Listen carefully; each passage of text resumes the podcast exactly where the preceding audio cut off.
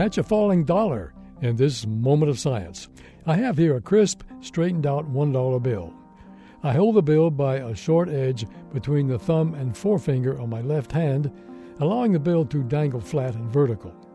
Now I place the thumb and forefinger of my other hand around the bottom edge of the hanging bill, not quite touching it. I shall demonstrate my quick reaction time by releasing the bill with my left hand and catching it with my right hand before it has time to fall through my fingers.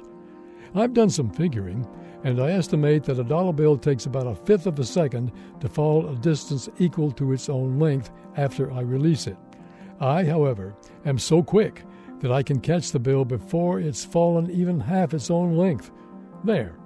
I've caught the bill so that my thumb is over George Washington's portrait. Now you try it.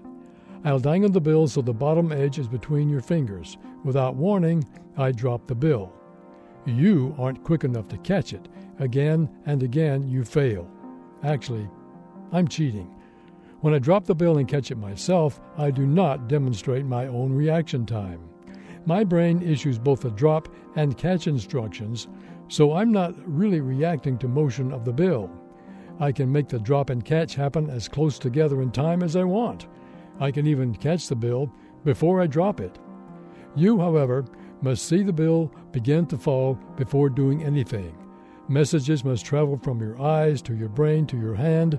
Only then do your fingers close. All that takes time, more time than the dollar bill takes to fall a distance equal to its own length.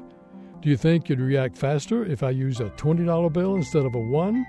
This moment of science comes from Indiana University. I'm Don Glass.